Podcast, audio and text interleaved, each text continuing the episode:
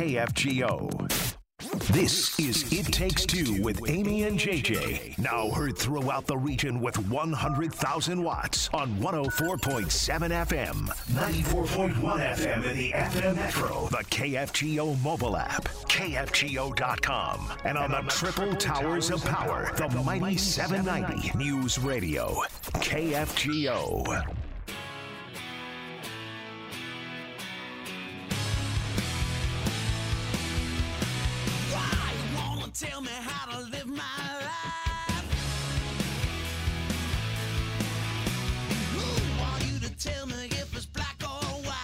This is It Takes Two. Amy Iler, JJ Gordon here on the Mighty 790 KFGO. And if you've been to KFGO.com, you will notice that it is all decked out for the month month of March. When you enter KFGO.com, you will see big blue ribbons there to enter you into our site because it is color, colorectal cancer awareness month. And our awareness sponsor is Dakota Gastroenterology Clinic. And so our, our KFGO.com has been all decked out in blue and will continue to be through the month of March. And there's a very good reason behind that. And we want to call a little attention to Colorectal Cancer Awareness Month with Pat Munson, who joins us in the studio now. Pat, welcome to KFGO. Oh, thank you so much. I was so sad we missed you last year, so I'm so glad to have you back this year to talk about Rach. Um, let's first, first things first. Let's let's talk about Rachel a little bit. well. That is one of my favorite topics, as you know. yes, I could talk um, on and on about Rachel. Uh, uh, you knew her, uh, Yes. personally, Amy. I did. um, she was a very special person, um, and uh, her spirit continues to be uh, among among us and live among us. Uh, uh, because it's she was a very strong spirit. Uh, everybody who knew her loved her. Uh, she had uh, as soon as you met her, you were her friend, uh, and she had this remarkable laugh. Um, it was uh, it, it was like more of a guffaw or a, she just it was a very uh, bold, happy laugh.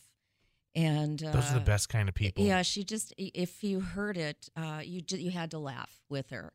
Uh, she was just she, she was funny. She was warm. Uh, she was an empath. Um, so if you hurt, she hurt. Everybody went to her with their problems and uh, went away feeling better because she had the ability to uh, kind of bring you in and and uh, really understand what it was that was making you hurt and uh, and help you with it. Um, when she was diagnosed, uh, she didn't tell anybody. Uh, not too many people knew that that she had cancer, and uh, as a result of it, uh, you know, she she went through three and a half years, uh, really fighting it um, on her own with just a few close friends. Um, with the type of cancer that she had, uh, you don't always uh, show it uh, externally. So she she was she was a beautiful person. Always looked healthy.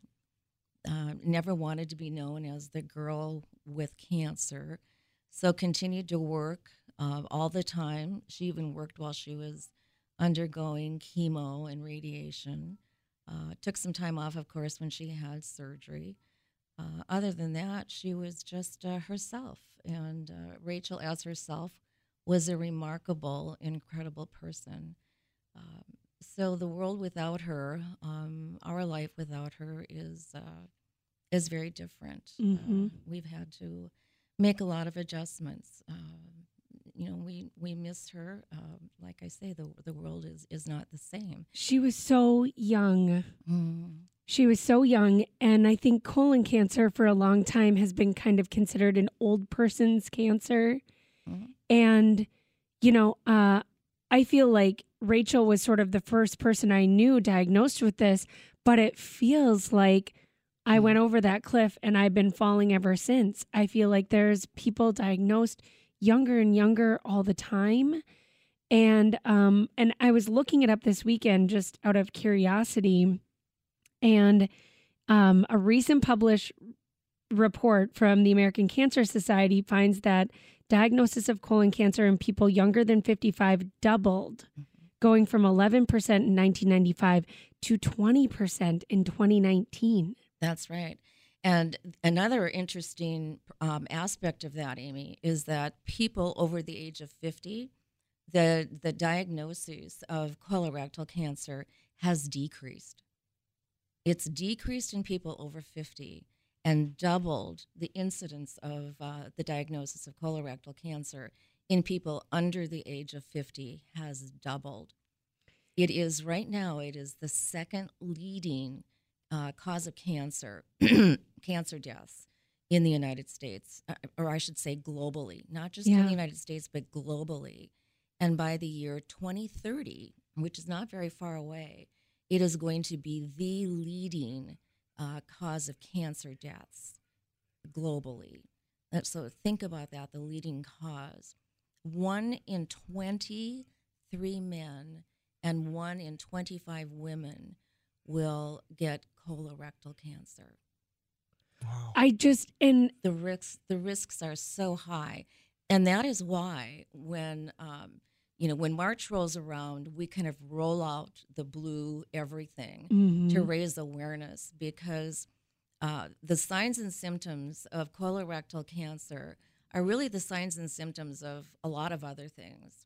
right. So when Can be just like a week of we- eating weird things or like JJ just did in Yeah. Chicago, Right, Yeah. Mhm. exactly. Right. But I mean, changing bowel habits, that happens to a lot of us all the time. We can travel somewhere and our bowel habits change.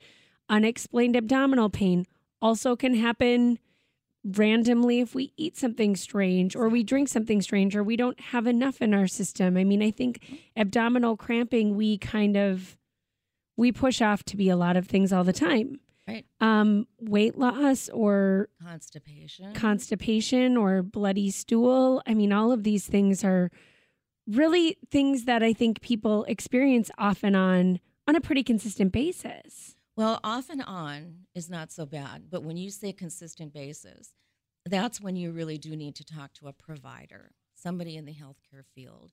And uh, if they say, like in Rachel's case, she had a, of the the seven most common uh, symptoms of colorectal cancer.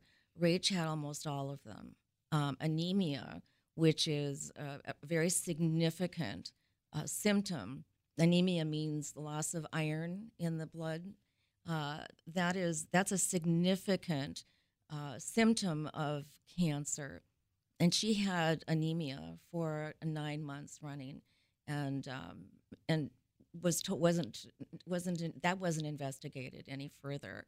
Uh, she was told that she had uh, blood in her stools. Um, she she was uh, inconsistent uh, bowel habits. That means that sometimes she was constipated, other times she had uh, diarrhea. Um, she was uh, she had you know stomach cramps. So all of that together for a long period of time, consistently, means there's something wrong. It doesn't mean that you have hemorrhoids, which is what one doctor told her, or irritable bowel syndrome, which again she was diagnosed with, or that she was simply under a lot of stress because she had a very stressful job and she was traveling a lot. Uh, nobody bothered to investigate any further. Number one, because of her age, she was 33. No one would have suspected that she had colorectal cancer. And that was back in 2014, 2015. Uh, and of course, you know, when you're that that age and you have a busy job, when you're traveling a lot and you don't particularly like to spend a lot of time with doctors, uh, you're you're happy to believe what the doctors Of course. tell you. Of course. Of course. And and and why would you think that it would be anything else? You wouldn't. Where are we going in terms of finding a way to have the average age of your fir- first colonoscopy be younger? How do we get that to happen? Well, you know that the American Cancer Society now has they've dropped the the um, the age, the average age uh, for people who do not have symptoms. They've dropped that from 50 to 45. So uh, you can go in for a screening or a colonoscopy, which is the gold standard. You can go in for a colonoscopy at age 45, and you should. Although that's for people without symptoms. if you have symptoms, you absolutely should go in as soon as you are having symptoms. Now, I've uh, one of the biggest points that we'd like to make is that you have to be your own best advocate. Uh, if you go, if you have symptoms, you know, I say, I have a bloody stool for a week. That's significant. I go in and tell my provider, you know, I've seen blood in the stool for a week. And the provider says, well, you've probably got a hemorrhoid. Okay, Mr. Provider, Miss Provider, let's check it out. Let's see. Rachel was told she had hemorrhoids, but nobody bothered to look. When they finally looked, they found a tumor, a huge tumor, which by that time had spread from her colon to her liver, which was stage four, meaning that her chances of survival were cut down significantly. Mhm. And as we know, she only lived for three years. So, Mr. Provider, if you think I've got a hemorrhoid, let's check it out. Let's do a little more examinations. So, you have to be your own best provider, or I'm sorry, your own best advocate when you're talking to a provider. So, I mean, that is, that is one of the big messages that we want to get across, especially to young people who are not good advocates for their own health.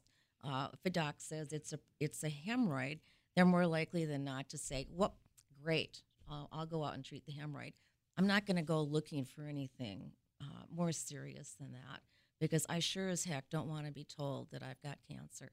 Nobody wants to be told that. Uh, the point being, however, that if there is something causing the blood in the stool and you get a colonoscopy and they find that it's a polyp and they remove the polyp, nine times out of 10, the polyp is benign. There's nothing wrong with it. But if by any chance the polyp is precancerous, think of what that means to you. That, that precancerous polyp is removed. If it hadn't been, in a few years, it would have been cancer. And uh, chances are it, it, it might have cost you your life, or it would have led to a big surgery followed by chemotherapy, which isn't fun, radiation, a huge change in your lifestyle and uh, your life expectancy. Someone texted in and said, I was a 45 year old male diagnosed with stage three colon cancer, and thankfully I beat it after a long battle three Mm. years ago. So Oh, yeah, yeah. and you, and you wonder like what were the symptoms and and what made you go in. You know, if you have that little inkling or that little bit of a gut feeling that something isn't right, or that if you get to the doctor in the first place, something isn't right, do your advocating, like you said, Right. because the fact that Rachel was 33 and in the doctor in the first place was strange, you know, and that should have been a sign or a symptom to them that, you know, something wasn't right. Uh, and it's just if we can if we can let more people know since this is just increasing all of the time and do we know why i mean everything that i read yesterday was like the answer the conclusion is a bit elusive we don't we don't know why We don't. There's a lot of research being done, and there's research being done globally. Uh, there are doctors, there are experts in Spain um, and France and in Australia that are spending a lot of time and resources looking into this, but they don't know. And in the United States, they suspect that it has a lot to do with diet because our young people are not eating particularly healthy foods. Uh, they're looking at obesity, they're looking at smoking and drinking, um, and um, people just not living a very healthy lifestyle. So, uh, exercise is important. Um, cutting back on uh, unhealthy foods. If we're talking about trying to prevent uh, colorectal cancer, Mhm. just think about putting good things into your gut uh, is going to be helpful in preventing colorectal cancer. But they really don't know the cause of, of why it's affecting young people so much at this point. And again, it's not just in the United States. This is It's everywhere. impacting yes uh, the global Mhm. population. it's scary and we're so glad that that um that you're continuing the work i know that you have a comp- live like rach isn't just a saying it's a whole it's a whole nonprofit at this point right It is, yes, it is. And we have billboards up all over town. Uh, you should be looking for them. We have one, a very clever billboard that our creative team put together at DMF. It's all emojis. and it says, "Do you check your poo?" icon poo for blood, Yeah. and uh, some other very creative ones. Uh, we have the the vertical billboards. Uh, one of them is a picture of Rach in her wedding gown. Yes, I've seen that one. I love it. Beautiful bride gone too soon. Yeah, it just breaks my heart every time I see it uh, because she was very happy. Um, she was married um, for a couple of years before she passed away. Um, but yeah, she was. Uh, she she's she died at age 36. But like, like everyone says, that young woman uh, poured more life into her. Yes, she did. years than a lot of people did. She traveled the world and uh, made so many friends, and um, just uh, she just lived a she lived a wonderful life, and everyone who knew her loved her, and that is why uh, live like Rach. When we say that, live like Rach, we really mean it. You know, we we'd like everyone to have a life like she did, and we'd like to prevent uh, what happened to her, uh, prevent that from happening to other people her age. And that's why this nonprofit is so important to us and why I spend as much time as I do uh, talking to people about, you know, uh, their, um, their butts and their poop. and things that most people don't like to talk about because it's important. You know, your colon is important. Uh, having a colonoscopy, you know, while the prep isn't so much fun, and I don't like to, to go through the prep, uh, the colonoscopy is a very important screening procedure to have. And there are also less invasive tests that you can have, uh, like the FIT test. You've heard of those, the Cologuard tests. Those are less invasive, and they can find uh, blood in your stool. And you can also look for DNA uh, because there are genetic uh, markers and factors for uh, checking to see whether or not you have cancer or Lynch syndrome, uh, which uh, anyone who has Lynch syndrome is uh, um, has a, a predisposition for colon cancer. So, um, so those tests too, less invasive, obviously, than a, a colonoscopy, but um, very important to have. But again, screening is is a an Yes. absolute must here. If you have symptoms, don't just sit on them. You know, Yes. like She's Rach using finger quotes right now, and know, Sit it makes it all the more important. on- uh, yeah, did everybody on the radio see that? Yeah. Those Yes. air quotes. Don't just sit on this. Yeah, get to the bottom of it, like Rach says. Um, Let's get to the bottom of this. I'm on livelikerach.org right now, and you can go there and follow along. And um, and you could just sit here and look at all these pictures all day too. They're so good. and one thing we'd like to do is have have people read her blog. That's Yes. one way to get to know Yeah. her. She uh, didn't talk about her cancer uh, publicly until about the last oh by five weeks of her life, and then it just kind of exploded out of her. She sat up on the. Uh, they had just moved to Brooklyn because she was. Uh, they lived in in New York City, and she was getting her treatment at Memorial Sloan Kettering Cancer Center, and um, she would sit up on the 46th floor of the building, and it overlooked uh, the Statue of Liberty in downtown Manhattan, and it was it was just a, a beautiful place. She'd sit up there alone and um, work on this blog, and uh, her writing was just beautiful. It was funny. Um, she threw in a few um, words that were ex- expletives, but that's how she talked.